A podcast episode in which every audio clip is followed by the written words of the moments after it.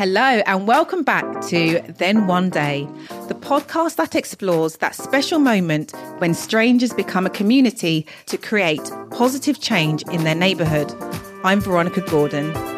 Today we're meeting two extraordinary women who came up with a plan to turn a neglected high street in Plymouth back into a bustling hub for the local community. But first, let's roll back time a little, because Union Street hasn't always been in need of saving. According to this BBC footage from 1979, in its heyday, Union Street was the place to go when you wanted to let your hair down. Plymouth, which is the biggest city in the southwest, has one street which is as notorious as any street in Soho. That's Union Street. Pubs, clubs, strip shows and discos, they're all crammed into less than a quarter of a mile. And that's where everybody goes for a night out. The locos, the soldiers, the matlos, that's sailors to townies, and the police. And this Union Street, the Union Street filled with weekend revellers and young people enjoying their carefree youth, is the street that our guest, Hannah Sloggett, first fell in love with. Well, I first got to know Union Street when I went out dancing. Because it was like, it used to be the sort of place with all the nightclubs and things like that. But as the years went by, Union Street's shine started to wear off, and by the early 2000s, its reputation as a party destination was well and truly a thing of the past. It's the main street that cuts through our neighbourhood. It's a big A road that leads to the city centre, and 25% of the land is standing empty. And it's associated with sort of antisocial behaviour. Many people in the city would see it as a kind of no-go area. It was heartbreaking for Hannah to see this once-loved street become a problem area for Plymouth. So, along with a local residents group, she decided something needed to be done. We just kind of gradually sort of started to look at what we could do within the resources that we had to make a difference and to bring some kind of fun and joy to the area as well. There was lots of services in the area and lots of top-down approaches to making change happen, and we just wanted to do something that sort of celebrated the area more. So we bought some shopping basically, and we took it out onto a small street and started chatting to people, and then that sort of grew to a slightly larger event with some music and some family activities and things like that. And then at the end of that sort of mini street party, the police basically dared us, like, next year to close Union Street, and that was 11 years ago now. When we closed the street, people were looking at all of the buildings. A lot of them have a lot of historic interest. There's sort of interesting old theatres and cinemas and things like that, and people just weren't valuing them. And so we just got more and more interested in what's happening in the street, what's holding it back, and started to kind of play around with what we could do with it.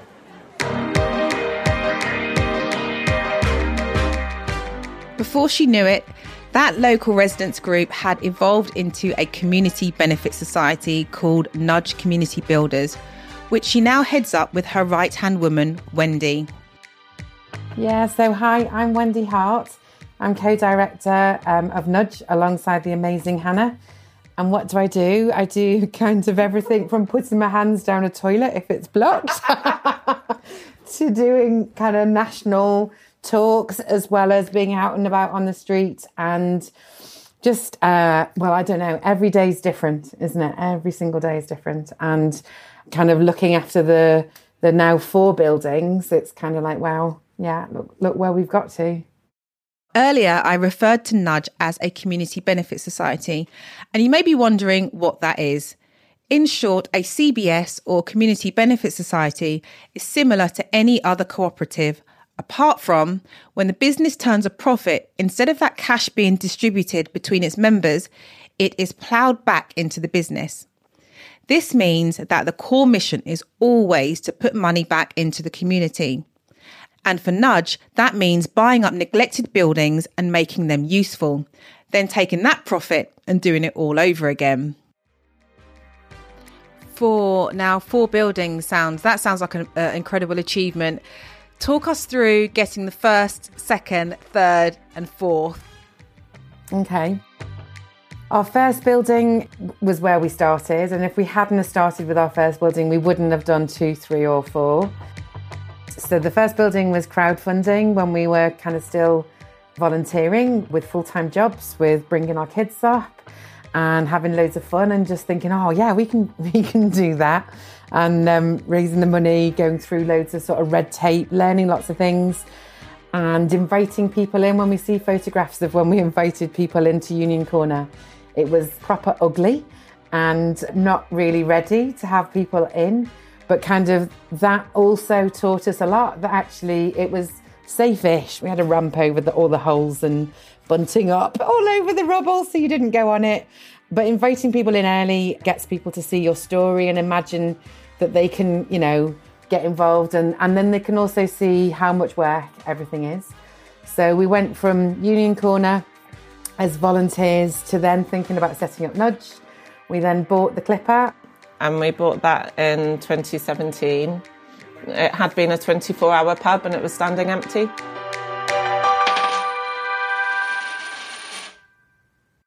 How did you afford it?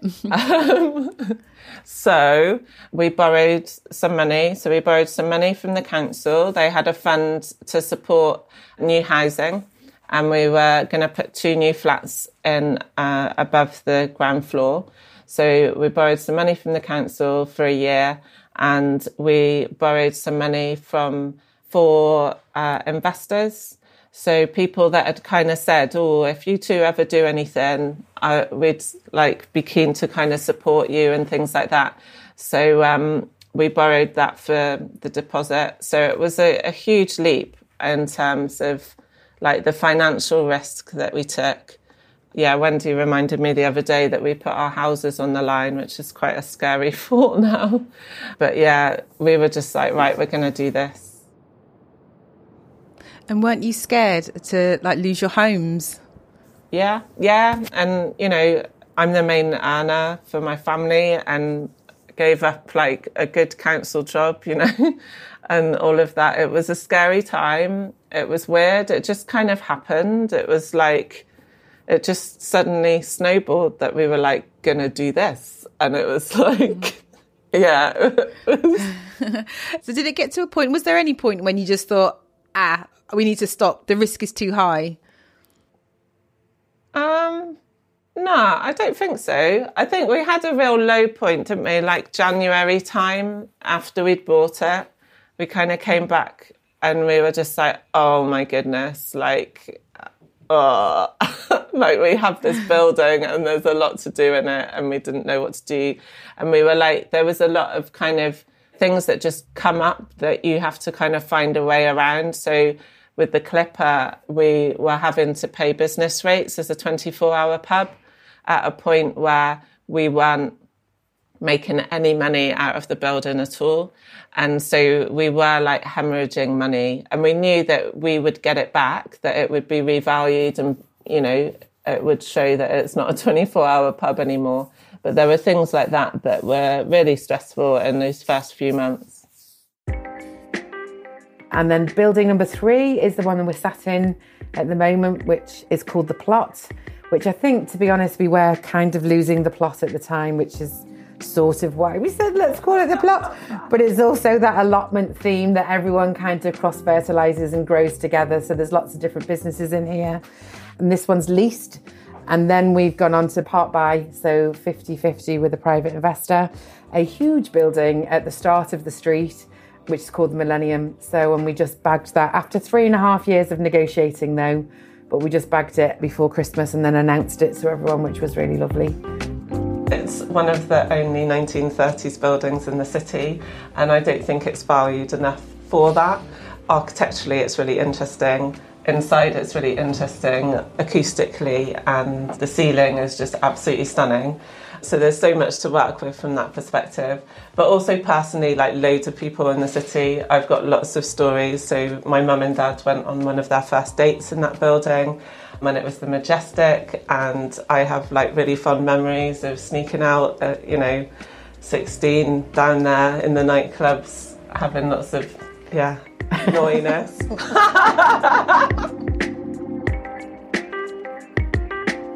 The thing that really strikes me about Hannah and Wendy is how personally invested they are in this project. Maybe it feels obvious that they would be, but comparing their motivations to that of, say, regular property developers, they are worlds apart. I love that Hannah is saving a building that not only did she used to dance in, but her parents too. This doesn't sound like a safe and sensible property flip. It doesn't really sound like a safe or sensible bet at all. I asked Wendy how they planned to make it work financially.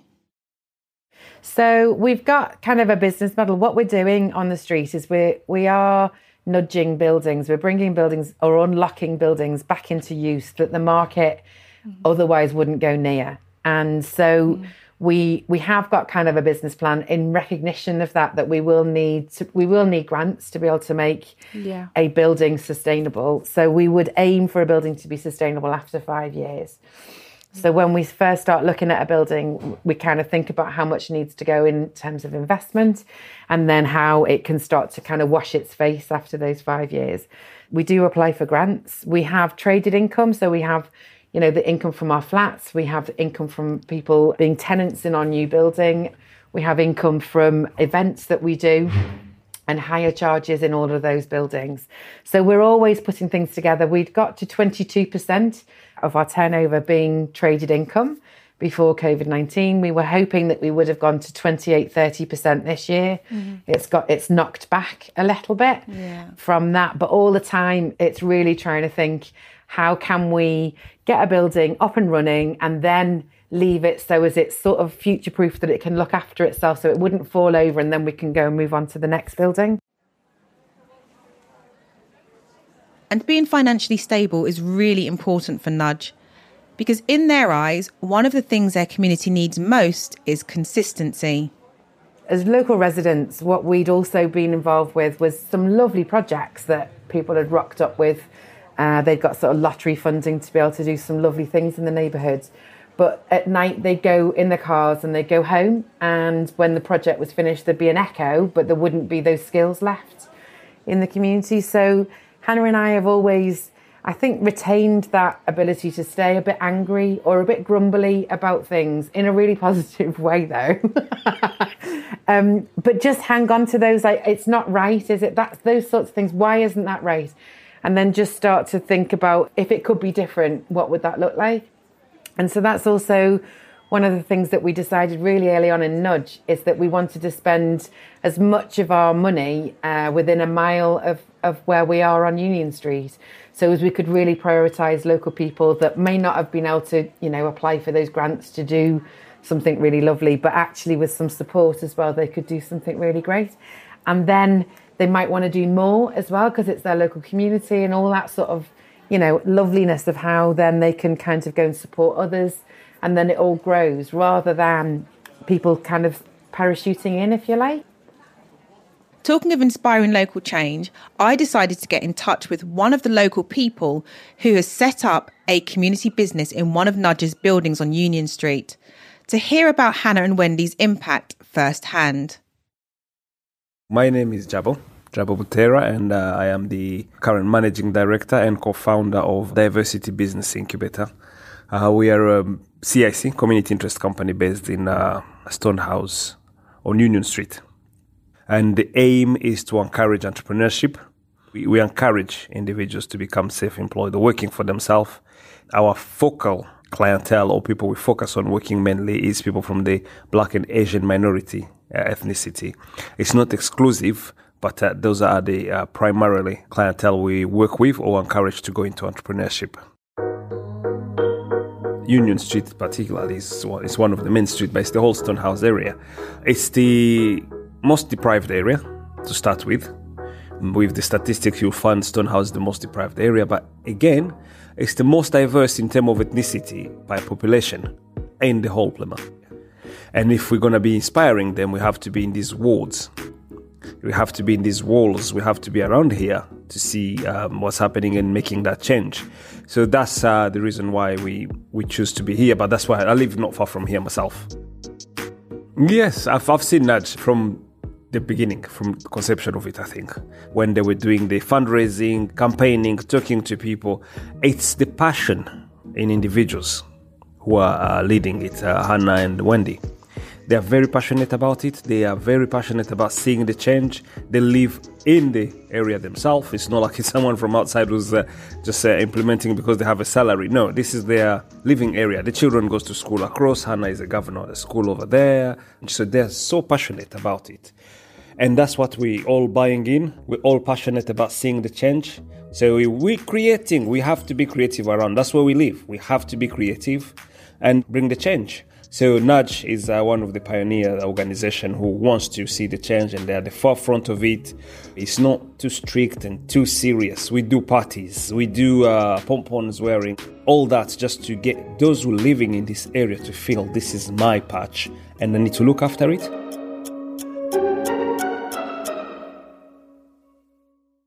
It's everyone being involved early stage and playing a positive role for where you are. It's not waiting until you're in decision-making position or having millions to be able to say, I'm going to start helping. No, with what you have, with the small you have, play a role, contribute to it. And then you hear in today's society is going social enterprise or social impact, and they're big words, but most of the time what do they mean is what are you doing in front of your house? That your neighbor will pass safely. That the children will laugh when they're passing by instead of crying. The graffitis and everything. It's not anyone else who's coming to do the graffitis. It's our own children. But how can we turn it in a beauty? It's not about stopping them saying, don't do graffitis. Because the one who's going to come from outside, that's what they're going to say, don't do graffitis. But if it's within your own elements, you can guide it. They're saying, well, I like what you're painting. How about you do a message of hope, a message of peace, instead of just scribbling frustration? That's the society of tomorrow. It's great to hear how much of an impact Nudge is having, especially as it's not always easy to gain the support of your community. Change can sometimes be a scary thing.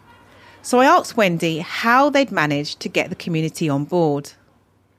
From being on the street all this time, from doing the street party, that's given us great strength that lots of people look at Nudge and see that we started in 2017. And it is kind of astronomical if we had have just started in 2017. But we started, you know, from today, 11 years ago, really, with those intense conversations with people, that everything's built on those connections and those discussions and those, and the bits where people say things are a bit wrong or it's not great or look at how the street's just been left to go to rack and ruin. Then that gives you open up another conversation with someone else, don't you? And then you I don't know, it's just sort of growing from there, really. And people then have been able to imagine the change. They've been able to imagine something a bit different and then ask for sort of a bit more. And then we're so lucky in terms of the networks that we've got across the city that when we first started Nudge, I thought we might have had to shoulder barge open a few doors. But if we had done that, we'd have flown into the room. Lots of doors were opened. So it's really great that you can make those connections, can't you? That someone asks you something, you can connect it with something else and then things can happen. So on to you, what does it mean to be part of Nudge? How does it make you feel? It's been like a massive journey. I think it's been amazing, but also it pretty much takes over your life, like your heart and your mind and stuff. So we've had lots of sleepless nights at the same time. So there's just like absolutely bonkers moments where you're like, oh my gosh, I'm part of making this amazing thing happen. Particularly when individuals suddenly say, oh, as a result of like being here or doing this, I've gone on to do something. And you realise the kind of impact that you're having for local people. Wendy, what are your plans? What's your vision for Nudge in the next 5 years? I don't know. we've never stopped, have we? And it's kind of like, I think there's a couple more buildings on the street that we really love that are really derelict, and you know the roofs have fallen in behind the facade. So it would be great, but I don't know whether that's being overly ambitious with the Millennium, but it would be great in 5 years time to have unlocked the tricky ownership, because some of those are owned by a shell company, and then it goes offshore and things like that. So I think it would be really great to at least put those into some sort of vehicle that means that they're in safer community ownership for the future. I can't wait for the red carpet to come out for the Millennium and to be walking up in some silly fancy high heels on an opening night at the Millennium. I think that'd be really amazing. And my children that are now 16 and 14 are hoping it's, you know, at least until they're 18 so they can go on the guest list. And then also, yeah, connecting up with some people that have got all those lovely stories about Millennium. It'd be really great to see those local people that used to go in it and party also coming in over the next few years and having a great time there. Yeah, I think is that it?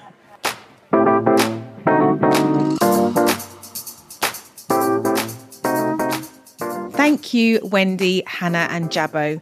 I love how Nudge is trying to make a big impact by only focusing their efforts on one small area. They're not trying to change the whole of Plymouth, at least not by themselves.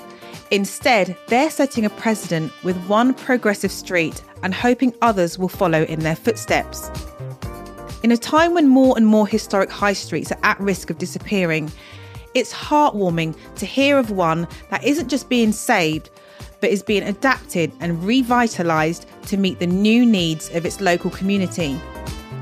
Just before I sign off, I want to hand the mic over to Wendy, who has some tips on how you can make a real difference where you live. Yeah, I think have a go at something small to start off with. That's definitely, we learnt so much about doing Union Corner, so I'd say have a go. I'd say don't listen to anyone that says that you have to do this, this, this, this and this, and they give you a whole sort of linear plan of all the things you need to get ready to do. I think it's really great that we didn't have a business plan in place for the first 6 months. We kind of wanted to find our way with Nudge. And then third thing, I don't know, just keep going to the pub and recharging yourself and just saying that you can do it and really believing that you can, because you really can.